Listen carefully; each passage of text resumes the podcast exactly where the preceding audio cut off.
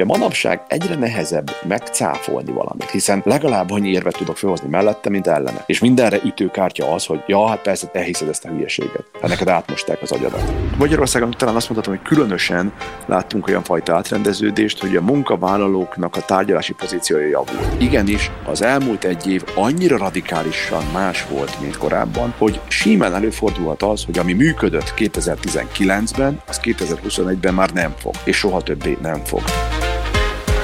Ez itt a Refact, egy podcast a jövőről, a legmodernebb technológia szemüvegén keresztül. Egy podcast a hatékonyságról és a fejlődésről, az ipar, a számítástechnika és úgy általában a mindennapi élet színterein. Bemutatjuk a jövőnket aktívan formáló legizgalmasabb embereket, cégeket és technológiai újításokat. Tarts lépést a jövővel, tekints be velünk a holnap színfalai mögé. Kezdődik a Reflect Podcast legújabb adása. A házigazda Juhász Bálint. Dévremzi idézete szerint olyan dolgokat veszünk, amire nincs szükségünk, abból a pénzből, ami nem a miénk, hogy lenyűgözzünk olyan embereket, akiket még csak nem is szeretünk. Ugye ismerős?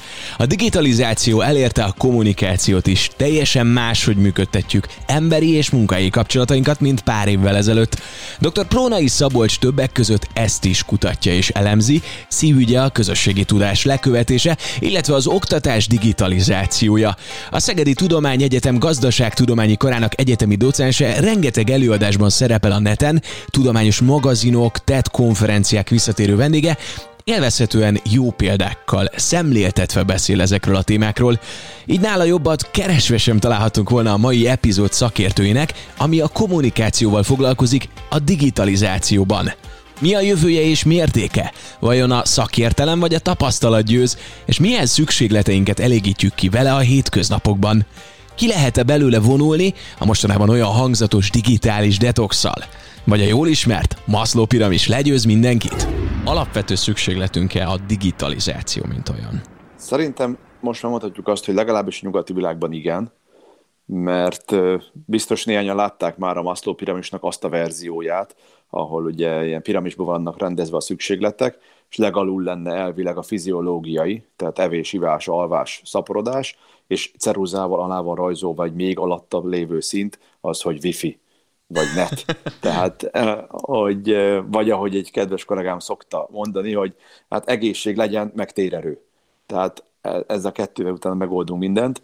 De szerintem egyszerűen azért igen, mert az emberiség talán nem túlzás, ha azt mondom, hogy történelmében az egy jelentős lépés, hogy létrejött egy olyan fajta kollektív tudat, egy olyan fajta kollektív tudás, amihez bárki hozzá tud férni, aki kapcsolódik a nethez. Na most innentől kezdve, hogyha én nekem nincs digitális kapcsolatom, nem tudok hozzáférni ez a közösségi tudáshoz, ez kicsit olyan, mintha lenne egy falu, ahol én süket néma vagyok, és senki nem kommunikál velem. Valószínűleg egy idő múlva gyorsan éhen halnék, nem tudnék arról, hogy mit kell csinálni, milyen veszélyek leselkednek, milyen lehetőségek vannak. Faluban mindenki tudná, csak én nem. Tehát szerintem ilyen értelemben mondhatjuk azt, hogy igen, alapvető szükségletté vált. Beírtuk ceruzával, nulladik szinten van, de mégis mit elégít ki? Mindent? Inkább azt mondom, hogy szinte minden szükséglethez lehet valahogy digitálisan hozzájárulni. Tehát ha most csak gyorsan végignézzük azt az előbb már említett Maslow piramist, fiziológiai szükséglethez, hát evést, tehát kaját manapság szerintem többet rendelünk digitálisan, mint személyesen. Abban szinte biztos vagyok, hogy többet főzünk, vagy többet rendelünk, mint amennyit főzünk, és ilyen értelemben az iváshoz is, ha azt mondom, hogy megrendelem valamelyik kiskereskedőtől, amit megiszok, az szintén digitalizációhoz kapcsolódik, az alváshoz, amikor trekkelem, hogy hány órát aludtam, mennyi volt milyen fázisú alvásom, az okos órán mit mond róla, szintén kapcsolódik. Hát itt a digitális párkeresés rejtelmében nem besznék el nagyon, de azt gondolom, hogy ha a szexualitás, mint szükséglet, és az internet összekapcsolása az azért elég evidens módon működik, ahogy szokták mondani, hogy le lehet tölteni az internetet egy flopira is, hogyha a pornó részt kihagyjuk belőle. Tehát, és sokan mondják, hogy viccet félretve, hogy az AR, VR digitális technológiákat alapvetően például a pornóipar is támogatja, meg nagyon erősen szponzorálja, tehát ennek nagyon komoly üzleti vetülete is van. De minden esetre digitalizáció kapcsolódik a szexuális szükséglethez. Biztonsághoz szintén, hát az, hogy mondjuk a riasztórendszerem be legyen kötve valahova, a kamerákkal figyelem meg minden, a lakásomat, az irodámat, engem megfigyelnek, szintén szorosan kapcsolódik hozzá. Ugye a harmadik szint talán a legevidensebb, ami a kommunikáció, hát abban a social media egy teljesen újfajta szintet hozott, de nem csak az, ma még biztos, hogy sokat fogunk beszélni arról, hogy egyáltalán ez a fajta digitális összekapcsolódás, ez milyen újfajta kommunikációs módokat hozott. És hát aztán van még az a felső két szint, ami talán nem annyira evidens, egyrészt az önbecsülés, mint szükséglet, ez mennyire digitális, de ha azt mondom, hogy Instagram, ha azt mondom, hogy no filter, vagy filter, evidens, hogy manapság az önbecsülésemet leginkább azzal tudom szolgálni, és másokét jelzem egyben rombolni, hogy én kirakok magamról egy képet, hogy mennyire szuper jó az életem. Tehát baromi kevés olyan képet látok Instán vagy Facebookon, hogy odaégettem a paprikás krumplit, vagy híztam 5 kilót, vagy nem tudom, egy gyenge felszereltségű szállodába sikerült eljutnom, hanem cserébe ennyit fogytam, ennyit futottam, ennyit gyúrtam, ilyen salátát eszek, ilyen frankó helyen vagyunk éppen, ilyen bort iszok Badacsonyba. Tehát ez mind-mind arról szól, hogy én az önbecsülésemet próbálom növelni, és teszem hozzá ezzel párhuzamosan, akik ezt nézik, azokét meg csökkentem. Hiszen ő azt mondja, hogy basszus, ehhez képest én itthon rohadok 3 gyerekkel, érted, mindjárt megőrülök, azt a volt osztálytársam meg így még pandémia idején is elmert utazni, nem tudom, Hawaii-ra, mert azért utaznak most is. És hát végén az önmegvalósítás, az meg a TikToktól kezdve számtalan olyan alkalmazás, ami arról szól, hogy te is mutasd meg magad, te is csináld meg azt, amit mások, összességében YouTube, legyen saját csatornád, a tartalmakat te töltsd föl, te generáld. Azt mondják manapság a fogyasztó, ugye már nem consumer, hanem prosumer, tehát hogy producer and consumer egyben, hogy egyszerre gyártja és fogyasztja a tartalmat. Ez az önmegvalósításnak megint egy olyan szintje, ami digitalizáció nélkül kb. Ott ért véget, hogy éneklek a tusolóba, meg rajzolgatok a gyerekeimnek, vagy a kollégáimat szórakoztatom vicces történetekkel. Ehhez képest most podcastom van, meg YouTube csatornám van, meg TikTokon csinálok szellemes dolgokat. Tehát szerintem, ha így végigszaladunk rajta, minden egyikhez erősen kötődik. Most felsoroltál sok pro és sok kontra érvet, de el lehet húzni mondjuk egy ilyen százalékos csúszkán, hogy melyik van többen. Inkább a digitalizáció az segít, vagy gátol minket. Szerintem a digitalizáció is egy eszköz. Itt az, hogy milyen célra használják, az egy nagyon nagy kérdés. Ebből adódóan szerintem nem szabad a digitalizációra úgy tekinteni, mint valamilyen álságos, veszélyes dologra, és sajnos, hogy egyre többen egyébként ezt hangsúlyozzák, hogy hát elszemélytelenedünk, és mennyire veszélyes ez a dolog. Hát ez tényleg olyan, mintha megpróbálnánk a késeket betiltani, mert megnéznénk, hogy hány ember vágja meg magát. Még csak nem is az, hogy hány embert ölnek meg, vagy sebesítenek meg, hanem megvágják magukat az emberek, tiltsuk be. Ez egy baromi veszélyes dolog. Hát, ja, aztán megnéznék egy átlagos napot kés nélkül. Tehát itt a digitalizációt persze lehet rossz célra használni, vannak negatív hatásai, de kétségtelen, hogy rengeteg pozitív hatása van. Hát kíváncsi lennék ezt az elmúlt 1 évet, hogy tudtuk volna túlélni digitalizáció nélkül. Pusztán csak arra gondolok, hogy tudtunk volna magunknak szolgáltatásnak terméket beszerezni. Tehát még csak nem is az, hogy tudtunk volna kommunikálni amúgy egymással, vagy hogy értesültünk volna hírekről. Ha ezt elvettük volna, akkor azért vélhetőleg a járványnak a hatása is sokkal nagyobb lett volna.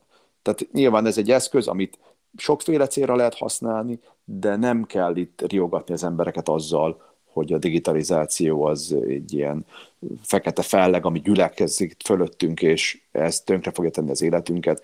Legalább annyi embernek segít, mint amennyinek nem, és tegyük hozzá, ezt mi használjuk. Tehát, hogy mindenki maga tud dönteni arról, hogy ő akarja ezt használni, mire akarja használni, meg mire nem akarja használni. Kicsit úgy érzem, hogy mondjuk egy kés mellé kapunk egy ilyen leírást, egy ilyen használati útmutatót, hogy a digitális világ mellé, hogyha már eszközként tekintünk rá, nem feltétlen jön ez. Ebben kellene változtatnunk szerinted? Szerintem már most is azért sokfajta útmutató van. Általánosságban itt az oktatásnak azért felmerül a felelőssége, ha kimondjuk, ha nem. Tehát vajon mennyire fontos az, hogy én megtanuljak kézzel írni, szemben azzal, hogy megtanuljak mondjuk 10 ujjal gépelni. Véletlenül mind a kettő fontos, félreértés ne essék, teljesen más agyi tevékenységet igényel, de elfogadhatom azt, hogy kibocsájt egy iskola valakit, aki kézzel tud írni, de nem tud 10 ujjal gépelni. Vajon egyáltalán 10 ujjas gépelésnek van még értelme, vagy telefon, hogy mondjam, üveglapon kéne tudnia gépelni? Teljesen más skill telefonon gépelni, mint laptopon. Vagy egyáltalán fölösleges is gépelni, mert voice recognition-nel úgyis csak diktálni fogok neki. Foglalkozunk ezzel az oktatás szintjén bármennyire is. Tehát foglalkozunk azzal, hogy a Google-t hogyan lehet használni. És itt én ugye egyetemi oktatóként nem szeretnék nagyon megosztó dolgot mondani itt, de azt azért rögzítsük, hogy addig, ameddig egy vizsgán tilos használni az okostelefont, addig, amíg mindent megpróbálunk megtenni azért, hogy semmilyen formában ne próbáljon átvenni másnak a tudását, addig azért elég nehéz azt mondani, hogy alkalmazkodtunk jelenlegi körülményekhez. Tehát az életben hány olyan helyzet van, amikor nem használhatod a telefonodat? Hány olyan helyzet van, amikor csak saját magadnak kell kitalálni valamit, és nem támaszkodhatsz arra, amit mások eddig csináltak? Tehát nem túl életszerű. Az olyan típusú, most a felsőoktatásról beszélek, az olyan típusú számonkérés például, ahol azt mondanák, hogy open book vizsga, ugye van ilyen, hogy akármit felhasználhatsz. Ez a feladat, ez a probléma, old meg. Az valószínűleg életközelébb, mint azt mondom, hogy hát én elmondtam valamit órán, azt te leírtad, most adok egy lapot, és írd le rá, légy szíves még egyszer az én gondolataimat. És ez nem hiszem, hogy ez annyira a mostani digitális világnak a kritikája. Ha jól emlékszem, talán Mark Twain mondta azt, hogy az egyetem az egy olyan hely, ahol a professzor által írt jegyzetből a hallgató által írt dolgozatra anélkül kerül át egy gondolat, hogy bármelyikőjüknek a fejét érinteni. Tehát itt ez világos, hogy az oktatásnak is alakulnia kell ahhoz, hogy egyáltalán adjunk egy ilyen felhasználási útmutatót a jelenlegi világhoz. Hogy mondjuk azt, hogy figyeljetek csak, elfogadjuk, rohadt sok információ elérhető digitálisan.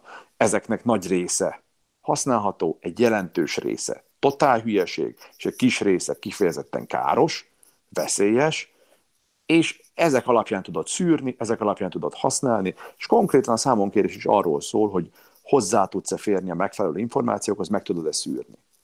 Csak hát ebben ugye azt a gondolati lépést meg kell tenni, hogy itt azért legalább 200 éven keresztül arról szólt az oktatás, hogy van egy olyan helyzet, hogy szűkös az információhoz való hozzáférés. Csomó mindent nem tudunk, és arról szól az oktatás, hogy én ezt a szűkös hozzáférést nyitom meg neked. Elmondom, hogy nem tudom, milyen a zöldszemes ostorosnak a működése, meg elmondom, hogy mi volt a két világháború közötti Magyarország történelmében. Ezt elmondom, te ezt leírod, hozzáférsz a tudáshoz, megtanulod, és aztán én ezt visszakérdezem tőled. De jelenleg ez már nem szempont, hogy hozzá tudsz férni a tudáshoz, az evidens. Az a kérdés, hogy tudod-e szűrni a tudást. Mert ha azt mondom, mi volt a két világháború közötti Magyarországon, arról te korlátlan mennyiségű információt fogsz tudni elérni, de lebírod szűrni ebből azt, amelyik egyrészt valós, másrészt releváns. És ha közeledünk a jelenkorhoz, ez egyre durvább. Tehát ha azt mondom, hogy a koronavírusról beszélek, ki tudod szűrni azokat az információkat, amik valósak és relevánsak? Mert az, hogy van információ koronavírusról, ez magától értetődő. Persze. Dunát lehet vele rekeszteni annyiban. De nem nagyon kapunk abban segítséget, hogy hogyan tudom ezt megfelelően filterezni. És ebből lesz egy olyan, hogy mindenki filterezi úgy, ahogy ő gondolja. Ami meg hát fogalmazzunk úgy, hogy kitermel laposföldhívőket is, meg kitermel amúgy zseniális tudományos eredményeket is. Azt mondod, hogy akkor a skillnek, tehát a legfontosabb skillnek így a digitalizációban az a szűrés lenne az, ami így első pozícióba kellene legyen az emberekben? Tehát ezt kéne megtanulni, de én ezt úgy gondolom, hogy ezt tanítani úgy kifejezetten nem lehet, hanem erre így rá kell érezni. Én azért megrögzött oktatáspárti vagyok, olyan értem, hogy szerintem a legtöbb dolgot lehet tanítani, maximum olyan formát tudjuk tanítani, hogy még nem tudom, mi lesz a végeredménye, de legalábbis tudom gyakoroltatni, és rábírlak nevelni arra, hogy el tud dönteni, hogy ez most kell-e még tovább gyakorolnom, vagy már elértem egy jó szintet. Tehát ezt is lehet úgy gondolom, hogy oktatni, de igen, tehát az eredeti kérdésre válaszolva a szűrés jelenleg a legfontosabb digitális kompetencia, úgy gondolom, hiszen a hozzáférés, az, hogy én egy Chrome-ot el tudjak indítani, vagy egy Explorer-t, vagy egy bármilyen versenytárs terméket, Firefox-ot el bírjak indítani, az a 89 éves nagymamám megbírja csinálni, és ez nem példa, hanem valós hogy mi a helyzetjelentés. Tehát azt már nem nagyon kell tanítani, meg fejleszteni. Az, hogy amit ő oda beüt, és bármelyikünk a 6 éves kisfiam, hogyha beüt valamit a YouTube-ra, és földob neki dolgokat, hogy aztán azok közül hogyan tudja kiszűrni azt, ami neki kell, na, az már egy nehezebb dió, keményebb dió.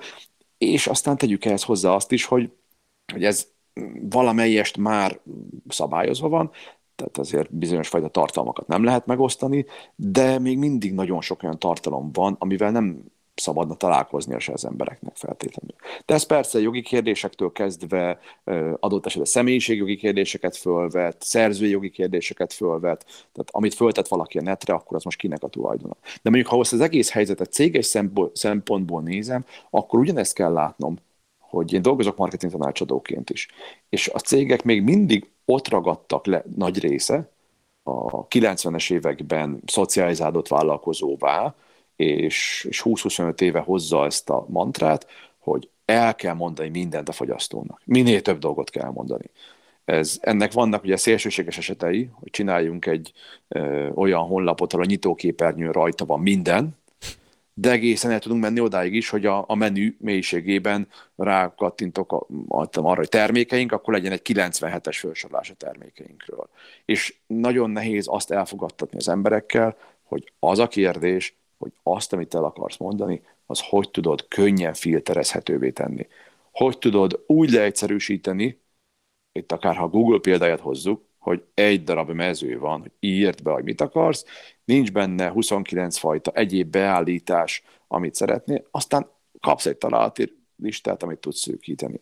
Tehát azt kell itt megértenünk, hogy az már, hogy valamit el tudok mondani, az, hogy információt át tudok adni valakinek, ez már nem szempont, ez senkit nem érdekel. Nem érdekel a sztorid senkit, nem érdekel, hogy miért vagy jó minőségű, nem érdekel, hogy te az elmúlt 20 évben mit értél, hogy hányan szerettek téged. Ez téged baromira érdekel, meg esetleg a lojális vevőidet, de egy átlagfogyasztót nem.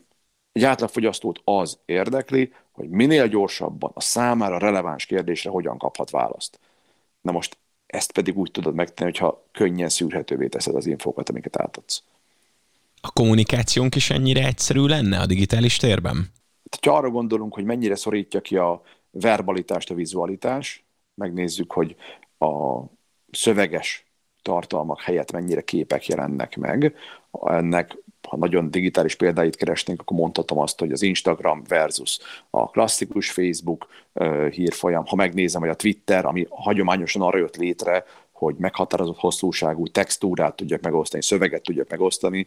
Jelenleg valaki végigpörgeti a Twittert, gyakorlatilag szöveget alig lát, már az a feltűnő, hogyha egy olyan tweet van, amiben csak szöveg van és nincs kép.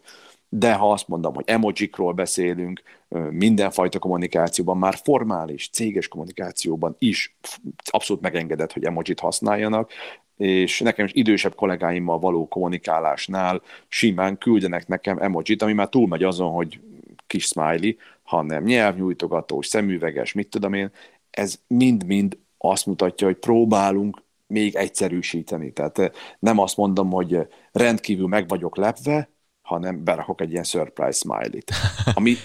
Ami azért legyünk őszinték, hogy nem pont azt jelenti, mint hogy rendkívül meg vagyok lepve.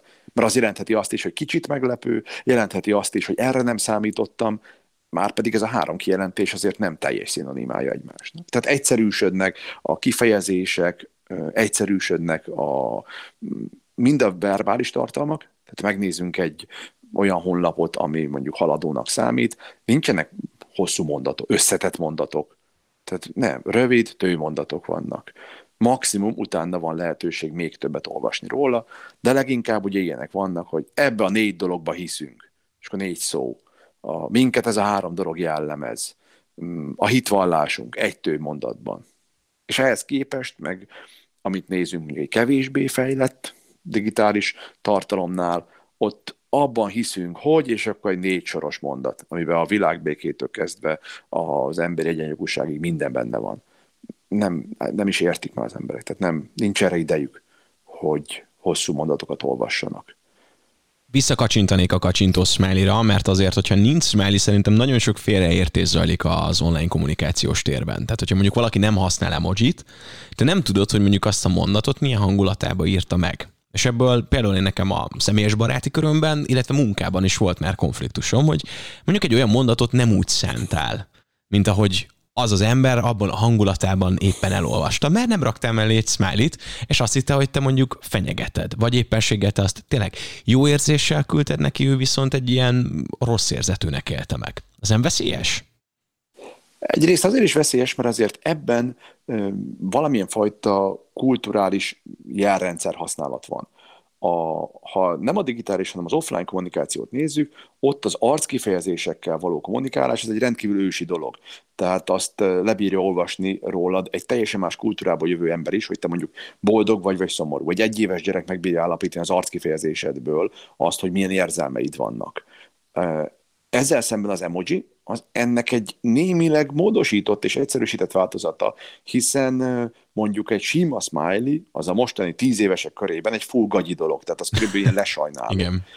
Ami nekem meglepetés volt, és mondjuk volt, hogy mondjam, a rokonságban lévő fiatalabb ismerősebb félreértés, hogy én nagyjából összességben, hogy 3 emojit használok, bármennyire is szégyenletes ez a kijelentés, tehát én nagyjából a sima smiley-t használom arra, hogy mutassam a pozitív hozzáállásomat. Na most ő meg kb. Úgy volt arra, hogy most én miért akarom őt lesajnálni. Tehát, hogy ebben azért vice versa lehet félreértés. Ha elhagyom, tehát ha nem használok, amit te említettél, az is, de ha nem megfelelően használom, vagy ha nem az ő kulturális kódrendszerének megfelelően használom, mert akkor esetleg félreérti. És ebből van az, ami számomra szintén idegesítő, hogy kapok egy levelet, amiben van 6 darab smiley 4 soros levélben. Tehát minek kell minden mögé rakni egy smiley-t? Értem, leírtad, nem fogom gorombáskodásnak tekinteni.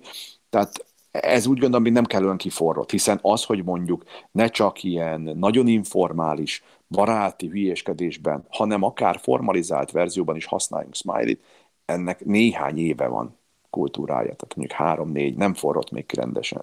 Én azt olvastam egy tudományos szaklapban, ha jól emlékszem, hogyha van egy ilyen, nem tudom, mondjuk egy tárgyaláshelyzet, vagy valamiféle ilyen komoly üzleti kommunikáció, és belerakunk egy smiley-t az e-mailben, az valahogyan egy olyan pszichológiai szükségletet, vagy egy ilyen érzést indít el bennünk, hogy automatán azt gondoljuk, hogy ezzel a partnerrel jó üzletelni, vagy ez az ember jó fej.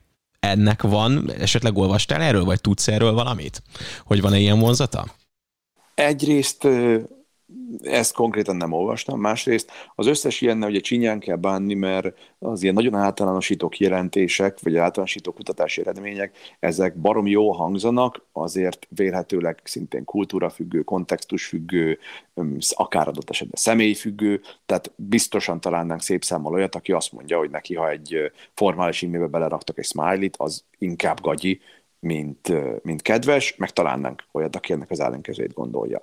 Itt szerintem, ami egy alapvető fontosságú, az az, hogy az ember valamilyen formában kialakítson egy nexust azzal, akinek akár levelez, akár más formában kommunikál, és abban használt jeleket próbálja használni. Tehát, hogy van az a kulturális kódrendszer, ami kialakul, ha csak arra gondolok például, hogy hogyan kezdünk levelet, hogyan írjuk alá, ez megint mindenki, aki céges levelezést folytat, nagyon jól tudja, hogy legalább 3-4 féle standard van. Tehát, hogy van, aki aláírja, de amúgy berakja alá a digitális aláírását is. Van, aki csak egy monogramot ír oda alatt a digitális aláírás. Van, aki nem is írja alá. Tehát, hogy ebben is van különbség, és ebben is többnyire én magam is azon veszem észre magam, hogy én is alkalmazkodok ahhoz, hogy amit az író nekem írt, tehát aki nekem írt egy levelet, ha ő berakta oda az aláírását, vagy kiírta a nevét, akkor én is, ha nem, akkor én nem feltétlenül, és az emojik használatán is hasonló. Hogyha kaptam egy levelet, amiben egyetlen emoji se volt, visszaírni 5 darab smiley-sat, mert ezzel most jó fej leszek, nem biztos, hogy szerencsés, mert valószínűleg ő nem véletlenül nem írt bele. Egyre több ilyen e-mailt küldünk egymásnak, hiszen kb. Mindenki otthonról dolgozik. Oké, hogy egy vírus okozta, de ez a digitális elszigeteltség szerintem nem a Covid végéig, hanem még utána is velünk maradt, tehát nagyon sok munkakör fog úgy átalakulni, hogy inkább otthonról is dolgozzunk, vagy sokat leszünk. Még többet leszünk otthon, mint mondjuk 2 évvel ezelőtt. Hogyan hat ez a személyes kapcsolatainkra? hogy átkerült igazából köve minden a digitális térbe. Itt ismét mondhatjuk azt, hogy ez egy olyan helyzet, aminek lesz pozitív és negatív hozadéka is. Az egyik nagyon nagy eredmény ennek az az, hogy megváltoztak az alapvető normák, amiket elfogadunk és amiket nem fogadunk el. Mire gondolok? Elfogadjuk azt egyáltalán, hogy valaki otthonról dolgozik. Tehát ez még akár 2 évvel ezelőtt sem volt teljesen evidens. Tehát az, hogy home office, az körülbelül azt jelentette, hogy jó, hát ez az ilyen miniszabadság. Tehát, hogy ott is van, de nincs is ott. Most már az teljesen normális, hogy csak a tegnapi napra gondolok, hogy fölhív engem az intézetvezetőm, és munkaidőben, és megkérdezi, hogy nem zavarlak-e, majd miután beszélünk, akkor mondja, hogy ja, most hallom a háttérből, hogy gondolom ebédeltek, bocs. Ez előtt 2 évvel valószínűleg azért, hogy te ne haragudj, te otthon ebédelsz a gyereket, de munkaidőben, hát mit képzelsz? Mondaná tök jogosan. Míg cserébe azért se fog nekem köszönő e-mailt írni, hogy látja, hogy én mondjuk 1:40 hajnalban csináltam meg egy dolgot, mert azt mondja, hogy oké, hát ha ekkor volt rá időd, akkor ekkor volt rá időd. Tehát a normák átalakultak, ugyanígy nem többenünk meg már azon, hogyha valaki egy formális megbeszélésen, meetingen úgy jelentkezik be, hogy a gyerekek ugrálnak hátul. Tehát sokkal rugalmasabbak és elfogadóbbak lettünk ebben. Ebből adódóan kisebb a nyomás is rajtunk, hogy visszamenjünk a formális keretek közé. Azt azért látni kell, hogy az ember alapvetően sok dolgon szeret változtatni, de a szokásain nem nagyon. Tehát az egy nagyon érdekes helyzet a mostani koronavírusos szituációban, hogy még tavasszal fölmerülhetett az a kérdés, hogy hát figyelj, visszatérünk a normális életünkhöz. Már végül is itt március 8-án elindult valami extrémitás, ami olyan május-júniusig kitartott, de nem kérdés, hogy a normális dolog az az, ami március 5-én volt mondjuk. Most eltelt már lassan 1 év. Biztos, hogy a normális életünk az az, ami 2020. március 8 előtt volt. Biztos, hogy az a baseline, hogy amikor azt mondom, hogy visszatérünk, akkor egyáltalán emlékszünk pontosan arra, vagy egyáltalán vissza akarunk oda térni. Tehát simán ne lehet az, és egyre több kutatás ezt támasztja alá, hogy az emberek számára már nem az a baseline, ami akkor volt. Már nem az a cél, hogy ugyanoda térjünk vissza, ahonnan akkor indultunk. És ez még az első hullámnál evidens volt, hogy ezt csak vissza akarunk oda térni, és ez egy extrém kaland volt, hogy mindenki be volt zárva a lakásába, meg ha csak arra emlékszünk, hogy hány olyan mém, meg mindenféle poénos sztori volt az első hullámnál, hogy na most akkor össze vagyunk zárva egymással, most mennyi ilyen van? Töredéke. Mert már ez nem úgy néz ki, hogy ez egy ilyen extrém kaland, amin most jót pörgünk, aztán majd mindjárt visszaáll minden normálisba, hanem egyre inkább úgy tűnik, hogy ez valamilyen blended, valamilyen összemixelt variációja lesz, amire visszatérünk, hogy ebből is maradjon meg, hiszen már ezt is megszoktuk, meg valamennyi persze a régiből is kerüljön bele. De ez kb. Az, hogy hát étterembe, meg a szórakozóhelyre, meg meccsre, vagy akármire mehessünk, de azért bejárni, ne kelljen úgy dolgozni, mint régen. Ne kelljen azért egy pesti meetingért nekem Szegedről felutaznom feltétlenül. Jöhessen egy pesti előadót tanítani a gyerekeknek, anélkül, hogy leutazik digitálisan. Tehát, hogy ezeket már nem akarjuk elengedni, mert a normák megváltoztak, és egyszerűen elfogadják ezt. Innentől kezdve viszont a cégeknek is rá kell jönni arra, hogy nem az lesz az út, hogy na jó van gyerekek, akkor vegyük elő a 2019-es éves terveket, na az lesz 2022-ben, mert most már visszaállt a norma. Nem, itt ez egy újfajta világ lesz. Jól értem, akkor az egyének nyertek a cégekkel szemben, tehát hogy sok olyan megfogalmazott igény most teljesült, amire vágytak, és ők vannak mondjuk alkupozícióban. Ez egy baromi érdekes dolog, hogy vajon mit tekintünk itt nyerésnek. Mondok egy konkrét példát. Annak idején egy kedves ismerősöm mondta, hogy rendkívüli nagy kiszúrásnak érezte azt, amikor a főnökétől kapott egy céges laptopot. Onnantól kezdve nem mondhatta azt, hogy bocs, itthon vagyok, nem tudom megnézni. Mert onnantól kezdve kapott egy céges laptopot, és ha este 8-kor felhívták, hogy figyelj, nézd már rá, légy szíves, átküldtük, akkor nem mondhatta azt, hogy nem. Na most ez most ugyanez van, csak nagyobb hatványon, hogy olyan értelemben bizonyára nyertek a munkavállalók, hogy én mondhatom azt, hogy én nem akarok bemenni az értekezletre, különösen mondjuk egy pesti viszonylatban, ha meg akarom spórolni az ingázást legalább heti egyszer, vagy 2-szer, az már nekem baromi jó lenne. Ha beteg a gyerekem, akkor ne kelljen főborítani mindenkinek mindent, hanem dolgozhassak itthonról. Ilyen értelemben nyertek, azt viszont tuti elveszítették azt az erős tárgyalási pozíciót, hogy te figyelj, bocs, már itthon vagyok, nem tudok ezzel foglalkozni. mert a cégek mondhatják azt, hogy figyelj, hát itt rugalmas munkaidő van, tőlem elmehetsz te délbe is, nem tudom, a füvet nyírni, vagy a biopiacra, az nem gond, de ezt ma este éjfélig küld el. Tehát itt ilyen értelemben nyertek és veszítettek is. Itt inkább az lesz a nagy kérdés, hogy összességében a pandémia előtt láttunk egy átrendeződést. Nálunk is, de nyilván más nyugati országokban is, hogy Magyarországon talán azt mondhatom, hogy különösen láttunk olyan fajta átrendeződést, hogy a munkavállalóknak a tárgyalási pozíciója javult. Nekem több volt évfolyamtársam van, akik ilyen 40 közeliek, és multicégeknél dolgoznak vezetőként, és azért jönnek vissza hozzánk a Szegedi Tudományegyetemre, szerintem figyelj már, valahogy segítsen megérteni mostani fiatalokat. Egyszerűen a munkám jelentős része azzal megy el, hogy próbáljak kényeztetni 22-3 éveseket. És itt nem gondoljunk rosszra. Tehát, hogy munkaidő, vagy munkaadói szempontból, azt mondja, ezeknek semmi nem jó. Tehát, hogy itt arra kell figyelni, hogy ők nehogy alulértékeltnek érezzék magukat, nahogy túl keveset, vagy túl sokat dolgozzanak, ez egy agyrém.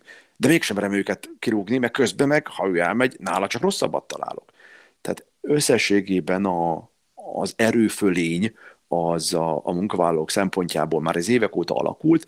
Itt a koronavírus ez bizonyos ágazatokban nagyon átrendezte, turizmus, vendéglátás, hirtelen iszonyatos kapacitásfeleslegek vannak jó munkavállalóból, míg más területen digitalizáció, IT, továbbra is nagy hiány. És ebből a szempontból nem is feltétlenül a koronavírus, vagy bármi más, ami az elmúlt egy évben történt, nem az ruházta föl nagy hatalommal ezeket a munkavállalókat, hanem az a helyzet, ami évek óta tart, hogy egyre szűkösebb az erőforrás, a szakmai erőforrás, és ebből adódóan megpróbálnak mindent megtenni, hogy odaédesgessék magukhoz a cégek a megfelelő munkavállalókat. Ha már munkáról beszélünk, akkor a bizalom és a hitelesség az azért előkerül a digitális térben. Mennyire bízunk mondjuk egy értékesítőben, aki online próbál nekünk előadni, vagy mondjuk mennyire hisszük el annak a szakértőnek a hitelességét, akinek egy online előadását nézzük? Nagyon kulcskérdés ez a bizalom. Összességében, ha összekötjük azzal a gondolatmenettel, hogy már a filterezés a kérdés, hogy bitang sok információ rendelkezésre áll, és meg kell nézni, mi az, ami valid, és mi az, ami releváns. Itt mind a kettő körülbelül oda megy vissza, de a validitás különösen, hogy mi az, ami hiteles, mi az, ami autentikus, amit elhiszek annak, aki mondja.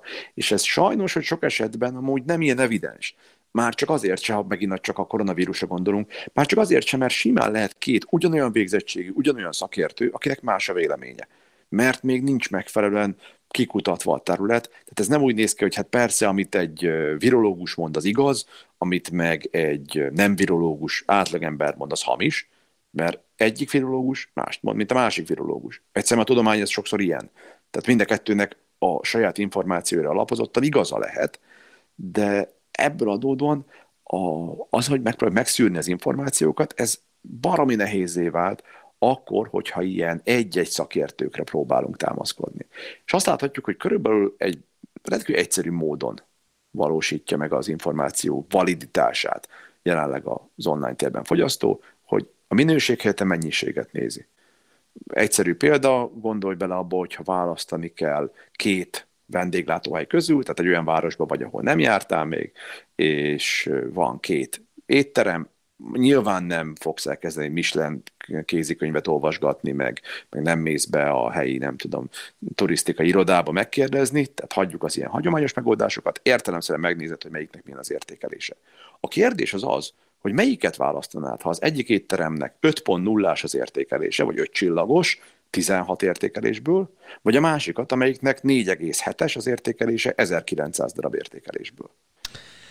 Hát lehet, hogy az elsőt, várjál, mert én megnézem a kommenteket is mindig ilyen szempontból, hogy az utóbbi időszakban valaki által felbérelt bértolnokok úgymond beixelték az 5 csillagot az újonnan nyílt helyre, vagy valami tényleg valami új dolog kezdődött ott meg, de abszolút értem, amit mondasz.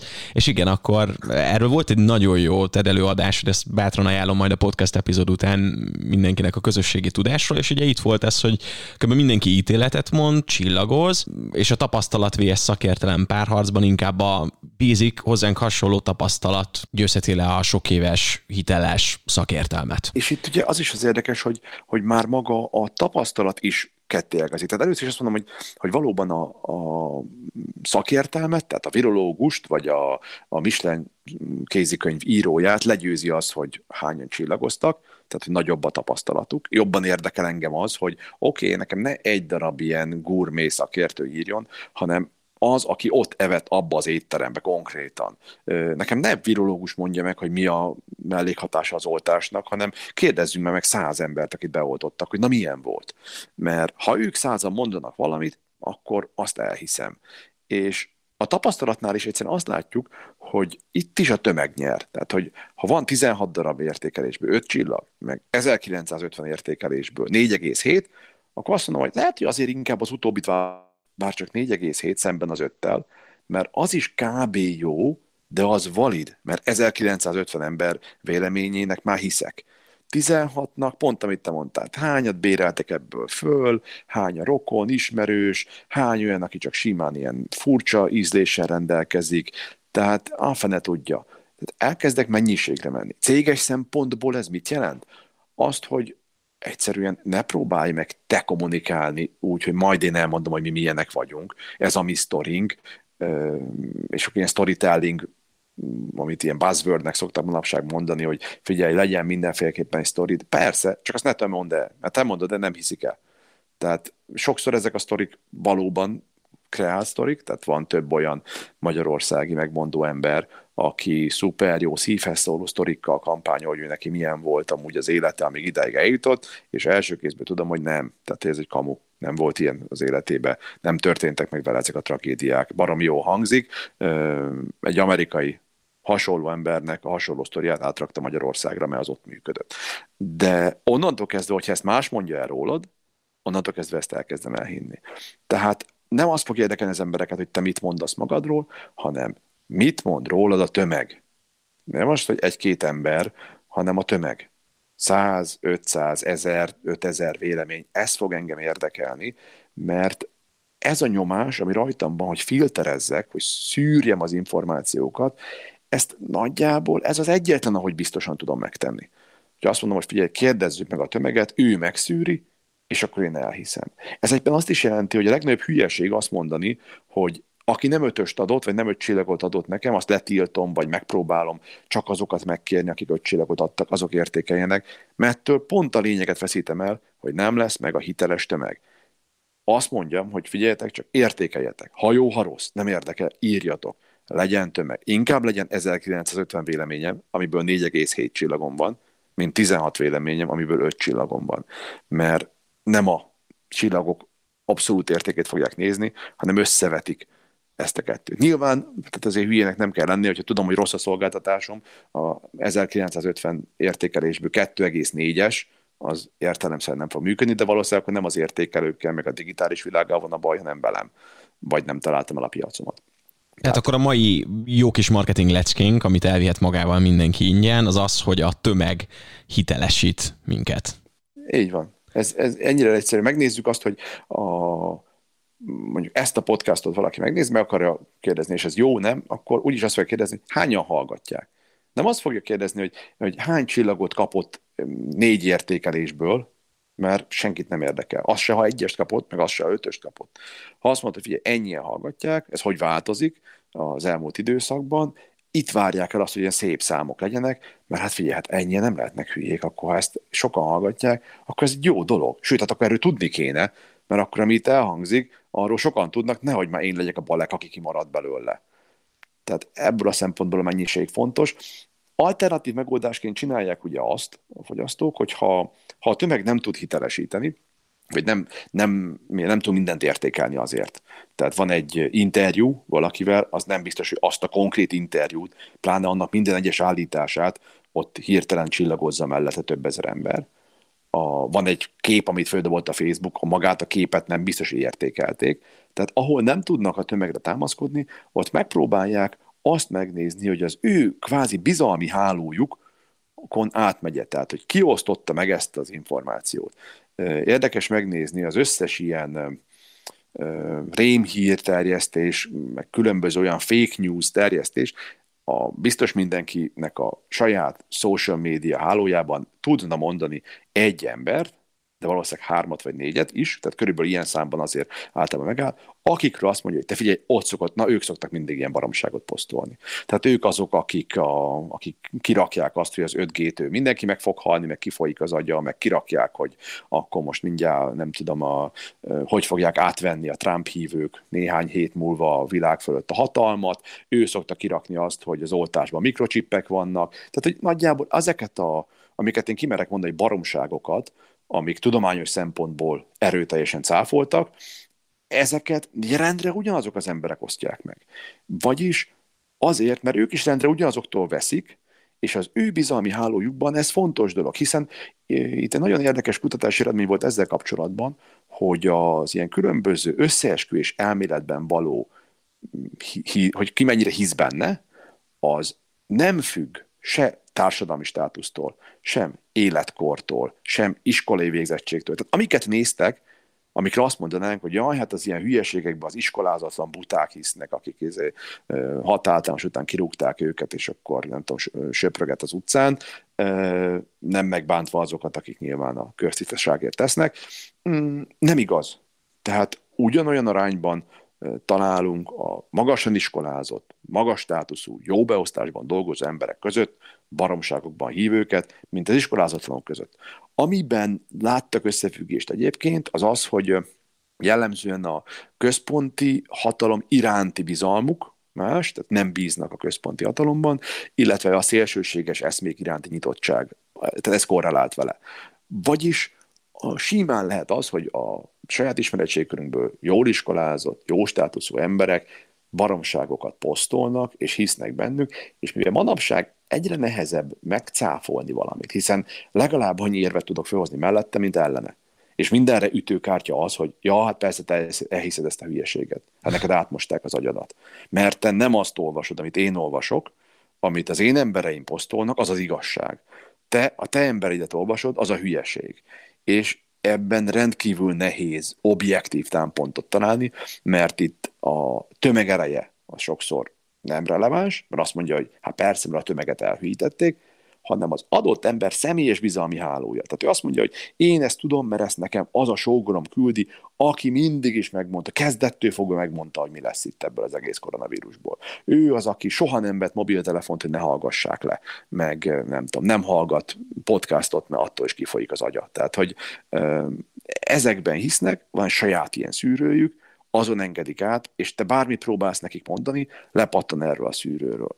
És ez bitang nehéz, hogy ezek az emberek korábban nem tudtak egymással összekapaszkodni. Most már azért nem csak az okosak találnak egymásra a világhálón, hanem mondjuk ugye az alternatív okosak is. És ez azért nekik is egy nagy fegyvertény, hogy figyelj csak, hát vagyunk 100-an, 200-an, 10 ezren, azt hiszem a Flat Earth Society, tehát a laposföld hívők 410-valahány ezres Facebook csoport. A tömegereje ott már játszik. Hát nem lehetünk 410 ezeren hülyék. Hát, de.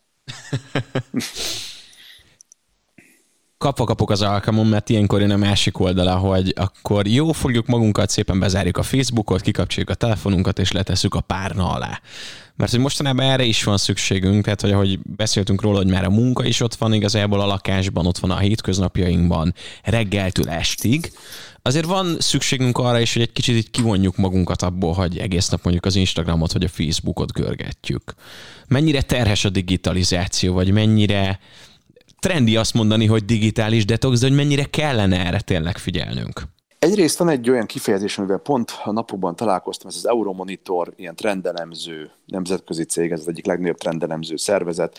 2021-es ilyen trendjelentésében használja ezt a szót, hogy figital reality, tehát hogy figitális valóság, ez a fizikai és digitális szavak összeolvasztása, hogy gyakorlatilag itt arra utalnak, hogy már nem is tudom ezt így ketté választani. Tehát nem tudom azt mondani, hogy akkor most elvágom az egyiket, és akkor én a digitálisról lekapcsolódom, és marad a hagyományos valóság, mert annyira szorosan kapcsolódnak egymásba, hogy egyre nehezebb. De összességében azért azt is látjuk, hogy az a trend, amit látunk, azt sokszor pont annak az ellentrendje jelzi jól. Mire gondolok? A digitális detoxikáció, mint egy ellentrend, az jól jelzi azt, hogy a digitalizáció önmagában mennyire erős. Tehát egy erős trendnek szoktak megjelenni viszonylag jelentős ellentrendjei. Pont azzal mutatják, hogy igen, hát ez annyira erősen hat az emberekre, hogy már az ellentrendje is népes táborra tud szerteni. Tehát a toxikáció, ez volt már ezelőtt 6-8 évvel is ez a kifejezés, de sokkal inkább egy ilyen hóbort hülyeség volt. Most pedig eljutunk oda, hogy vannak olyan cégek, ahol a alkalmazottaknak ez egy szolgáltatás, vagy egy csapatépítő tréning, az egyben egy digitális detox kirándulás is. Tehát azt mondják, hogy oké, oda megyünk, telefont mindenki leadja, és csak egymással foglalkozunk. Vannak olyan vendéglátóhelyek, ahol azért kapsz kedvezményt, hogyha mikor bemész, leadod a telefonodat, vagy van egy doboz az asztalon, és belerakja mindenki a telefonját, becsukják a tetejét, és ha látja ezt a pincér, hogy ott van a telefonod, akkor kapsz kedvezményt. Tehát egyértelműen vannak szállodák, ahol leárnyékolják, se telefon, se net nincs, szándékosan. Vannak Németországban olyan no wifi zónák, ami arról szól, hogy mint ahogy régen az volt, hogy wifi zóna, hogy oda mész, hogy ingyen wifi van, itt a közterületeken egy ingyen leárnyékolt zóna. Ami annyit jelent, hogy egy pad, le tudsz ülni, tudsz beszélgetni, és 100%, hogy nem hívnak föl közbe, meg akivel dumálsz, az nem fog belepörgetni az Instába, mert nincs, nem tudja elérni. Tehát az, hogy ez ennyire erős, az mutatja, hogy a digitalizációnak mekkora a hatása, és ugye az egyik ilyen szintén digitális jelenség, ez a FOMO, vagy ez a Fear of Missing Out, tehát attól félni, hogy lemaradok valamiről, amit biztos mindenki ismer, aki otthon hagyta már egyszer a telefonját, vagy lemerült a telefonja, vagy valami baj van a wifi-vel, és attól fél, hogy na pont most fogok kapni egy fontos e-mailt, most fognak hívni, adott esetben csak azért pörgetek bele a Messengerbe, mert várok egy fontos választ, vagy most a haverokkal megy Viberen az üzengetés, idegesít, hogy most közben másként csinálom, csak belenézek majd mi van, csak egy smiley dobok már vissza rá, mert hú, erre egy baromi jó reakcióm jutott eszembe, ezt gyorsan beírom már. Tehát ez az érzés, ez a FOMO, ez a digitalizációnak a terméke, ami ugyanolyan addikció, ugyanolyan függőség, mint szinte bármilyen szertől való függőség. Tehát, hogy agyi szinten detektálható az, hogy elvonási tüneteket tudok produkálni. A klasszikus elvonási reakciókon végigmegyek, hogy először megpróbálom így elsöprögetni, hogy jaj, nem egy nagy dolog ez, aztán elkezdek könyörögni, megpróbálom így kidumálni, aztán magamba süllyedek, vagy egy ilyen depresszív érzésem lesz, agresszív leszek. Tehát ezeken végigmegy az, akitől elveszik a telefonját. Vagyis ez nem egy olyan dolog, hogy mint mondjuk az autó, hogy hát szeretjük, de végül is tudunk nélküle élni. Nem, tehát ezt mondjuk ki, hogy nagyon nagy részben ez simán már az addikció szintjén van. És erre megjelent válaszul a JOMO, a Joy of Missing Out jelenség. Ez a jól érzem magamat, ha csinálok egy digitális detoxikációt. Jól érzem magamat, ha kikapcsolom az értesítéseket, hogyha nem csippan a telefonom minden e-mailnél, vagy minden messenger üzenetnél. És elkezdem ezt a részt élvezni, vissza akarom venni a kontrollt. Azt akarom, hogy én irányítsam a napomat, ne a napom irányítson engem.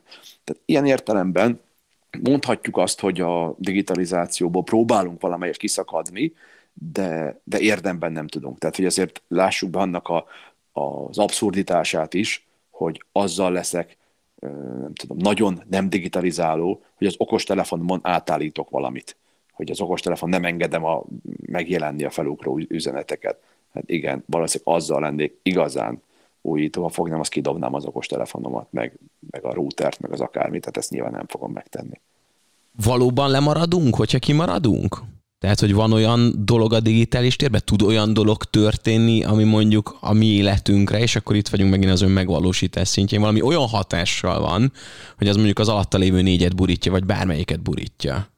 Szerintem itt a pudding próbálja az evés a legegyszerűbb. Tehát én azt gondolom, hogy mindenkinek más típusú azért minden munkája, minden magánélete, tehát el tudom képzelni azt, hogy valaki mondjuk távkapcsolatban él, akkor abból azért lehet egy kisebb fajta konfliktus, hogy a párja ráírt, hogy hiányzol, ő meg 2 nap múlva válaszol, hogy ja, nekem is, ezt kicsit kevéssé hiteles. Ugyanígy, ha valakinek a munkája olyan, hogy folyamatosan elérhetőnek kell lennie, mert itt nem arról szól, hogy most ő digitális detoxikációt tart, azt közben meg éppen valakinek ég a háza, vagy sebesülése van, de ő nem akart nagyon internetfüggő lenni. Tehát így azért ezeket a szélsőséges eseteket, ha lehámozzuk a helyzetről, akkor azt mondom, hogy mindenki meg tudja próbálni azt, hogy hol van az a szint, hol van az a lépcsőfok, ahol már nagyot döccen, amikor ha erről lemond, na ott az már tényleg sérül, És valószínűleg addig viszont érdemes elmenni. Tehát vélhetőleg senkinek nem dől össze az élete attól, hogyha nem frissít rá a hírportálokra, mondjuk óránként, ne adj Isten, naponként. Én ezt csinálom őszintén, és nem, hogy az én esetemet akarom bárkire extrapolálni, vagy általánosítani, de nagyon érdekes az, hogyha az ember direktben nem fogyaszt híreket, és csak úgy fogyasztja, hogy a saját barátai, ismerősei mit linkelnek be közösségi médián, Messengeren, Viberen keresztül, hogy gyakorlatilag minimális dologról marad le. Tehát a másodlagos hírfogyasztás, amikor csak az ismerősöktől érkező hír, az egy megszűrt hírfogyasztás, nagyon jó ki tudja váltani hírportálokat. Megint azt mondom, nyilván, ha befektetési tanácsadó lennék, akkor ez nem biztos, hogy szerencsés, hogy 2 nappal később ér el hozzám mondjuk a tegnapi tőzsde ramazuri, ami szintén másodkézbe ért el hozzám, de biztos, hogy órákat késtem volna rajta. Tehát először megnézi az ember azt, hogy a hírfogyasztását elkezdi csökkenteni. Aztán megnézi azt, hogy a push üzeneteket, az olyan jelzéseket, ami arról szól, hogy kaptam egy e-mailt, azt elkezdi kikapcsolni, hogy én irányítsam, ha én ráfrissítek, akkor lássam, hogy mi van, de ne ő szóljon nekem. Nagyon jelentős eredményeket tud elérni az ember a saját idő gazdálkodásában. Pláne akkor, hogyha ezeket elkezdi tömbösíteni. Ha azt mondom, hogy én reggel 8 és 9 között e-mailezek, majd legközelebb 4 és 5 óra között e-mailezek. A 2 között nem nézem meg az e-mailjeimet. Ha valami baromi fontos, akkor úgyis fölhívnak, hogy figyelj, már küldtem egy e-mailt, SOS, csinálj vele valamit. Egy érdekes tanulság, amikor egyszer a nyugati parton voltam, konkrétan a Kanadának a nyugati partján, tehát 9 órányi eltolódással Magyarországról, és ebből adódóan, amikor én ott kezdtem a munkát, akkor itt abba hagyták a munkát. Amikor én ott abba hagytam, vagy miközben én dolgoztam, akkor az emberek vagy a családjukkal voltak, vagy aludtak. Tehát a 9 óra eltolódás az tényleg széttolta ezt az állandó folyamatos összekapcsoltságot, tehát nem tudtam akkor reagálni nekik, amikor ők küldték az üzeneteket, és azt vettem észre, hogy az e-mail hatékonyságom az 3-4-szeresére nőtt. Mert reggel, mikor fölkeltem ott, akkor megkaptam az aznapi összes e-mailemet, amit még aludtam, addig itt munkaidő volt. Elküldtek, fél óra alatt megválaszoltam azt, ami máskor 3 óráig tart, elküldtem mindenkinek, azt ők már másnap reggel kapták meg, egybe válaszoltak rá, tehát egyszerűen ez a blokkosított, hatékonyabb időmenedzsment, ez például működött. Tehát itt megint megnéz az ember, hogy ezt a lépcsőt még megbírom elépni, hogy ne pittyenjen nekem, csak akkor, ha én akarok. Akkor megyek még egyel tovább. Mi van akkor, hogyha csak napi egyszer nézek rá? Mi van akkor, ha heti egyszer nézek rá? És szépen megy, és aztán érzi azt, hogy na itt ez gáz. Tehát itt most ez nagyon nagy lépés volt, itt ebből konfliktus lett, félreértés, akkor eddig megyek el. De abban 100%-osan biztos vagyok, hogy mindenki, aki még ezzel nem foglalkozott, tehát aki még nem ment el ideig a lépcsőig, az nagyon könnyen le tud vetkőzni 2-3 olyan teljesen fölösleges zavaró tényezőt, amivel hatékonyabb lesz a napja. Back to work, közösségi hálózatok, közösségi média. Vállalati szempontból mik azok az előnyök, és mik azok a veszélyek, amire oda kellene figyelni? Azt gondolom, hogy itt vállalati szempontból egyrészt azt el kell fogadni, hogy amit korábban tapasztalati alapon felhalmoztunk tudást, az, mint vállalatvezetők például, vagy döntéshozók, azt revidiálni kell. Tehát igenis, az elmúlt 1 év annyira radikálisan más volt, mint korábban, hogy simán előfordulhat az, hogy ami működött 2019-ben, az 2021-ben már nem fog, és soha többé nem fog. Tehát nagyon fontos azzal tisztában lenni, hogy ez nem egy olyan döccenő volt ez a 2020, amiben aztán most visszatérünk 21-re, az minden olyan lesz, mint volt. Nem, tehát itt az adaptív képesség, az alkalmazkodó képesség az egyik legfontosabb vállalati skillé vált. Ez persze nyilván HR szinten is kérdéses, hogy maga a team, meg maga a csapat, maga a vezetőség például mennyire képes adaptív lenni, mennyire képes azt mondani, hogy oké, nyílt gondolatokkal, vagy ilyen nyílt elmével állok a jelenlegi helyzethez. Ahogy szoktam mondani, hogy abból sok baj nincs, hogyha valamit nem tudunk. Mert azt viszont gyorsan meg lehet tudni. Abból viszont baromi nagy problémák vannak, ha valamit rosszul tudunk.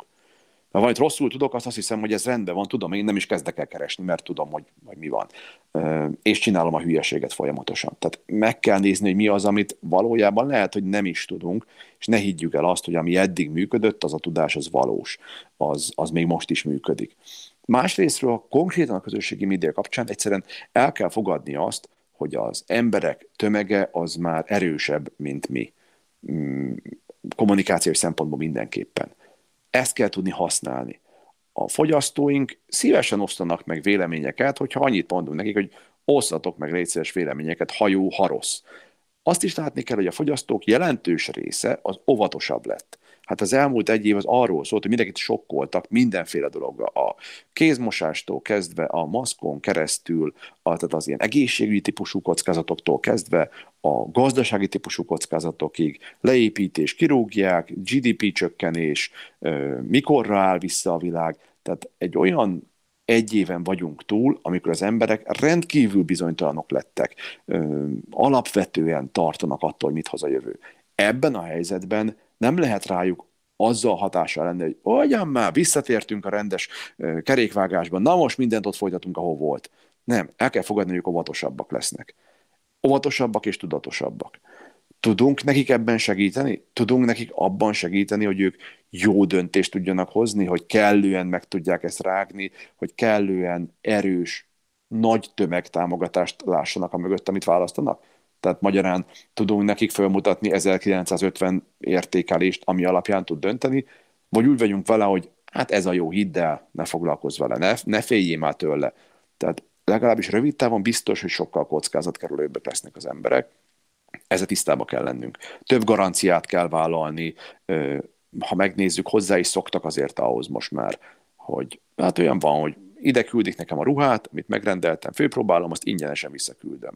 A bútort elhozom az X lakberendezési boltból, összerakom, nem tetszik, 364 nap múlva visszaviszem, ha nincs rajta sérülés.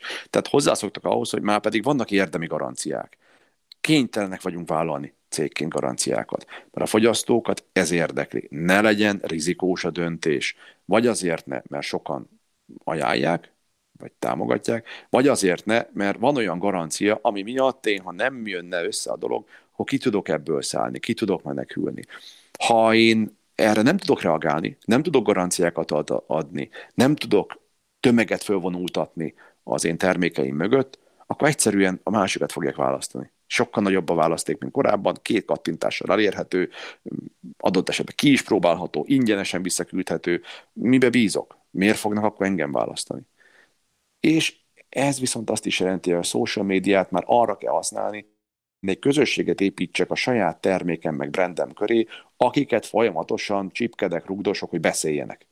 Nem azt akarom, hogy én elmondom nekik, és akkor azt hallgassák, hanem hogy beszéljenek. Ők legyenek a prosumerek, ők legyenek azok, akik előállítják a kontentet, akik előállítják azt az anyagot, amit én felhasználok. Ők mondjanak véleményt róla, ők értékeljenek, csináljanak videót arról, hogy ők otthon hogy használják, hova rakták, milyen javaslatuk van a Pinteresten például az ilyen különböző hacking megoldások, legyen az IKEA hacking például, hogy mit lehet kihozni egy IKEA asztalból, ez lehetne IKEA szempontból egy ilyen megszentségtelenítése az én termékemnek, hogy átfestik, átfúrják, összeraknak kettőt, vagy mondhatom azt, hogy hát gyerekek, ne hülyeskedjetek, hát ezt toljuk, hát nyomjuk a központi Facebook oldalunkon, osszátok meg, ez tök buli, hogy ti ezt találtátok ki belőle.